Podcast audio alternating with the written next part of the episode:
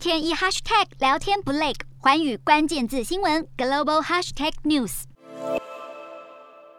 日前，美国总统拜登才自备金元当道具，宣示决心要对抗晶片荒。而二十号，他展开访韩行程，第一天就是参观晶圆厂，强化美韩半导体技术同盟的意味浓厚。拜登亲自前往首尔以南约七十公里处的平泽市参观三星电子的晶圆厂，而除了新任南韩总统尹锡悦作陪，三星电子副会长李在镕二十号原本要出席一场会计诈欺案的听审，也获得法院允许缺席，让南韩媒体预测李在镕就是为了出席拜登的参访活动才告假。外界预测，三星将趁机向拜登展示新一代三纳米晶片，来说服拜登为美国企业下晶片订单。另一方面，尹锡悦渴望在会晤拜登时宣布南韩有意加入印太经济架构 （IPEF）。但除了南韩与日本表态力挺印太经济架构，多些国家中只有新加坡承诺将加入。而草案中指出，印太经济架构将包括贸易、供应链稳定、干净能源、去碳化等基础建设，以及税务与反贪腐措施这四大支柱。有兴趣的国家能够选择加入四大支柱之一，不需要。要全盘接受，而这次的亚洲行将更有助于推动强化拜登的印太政策。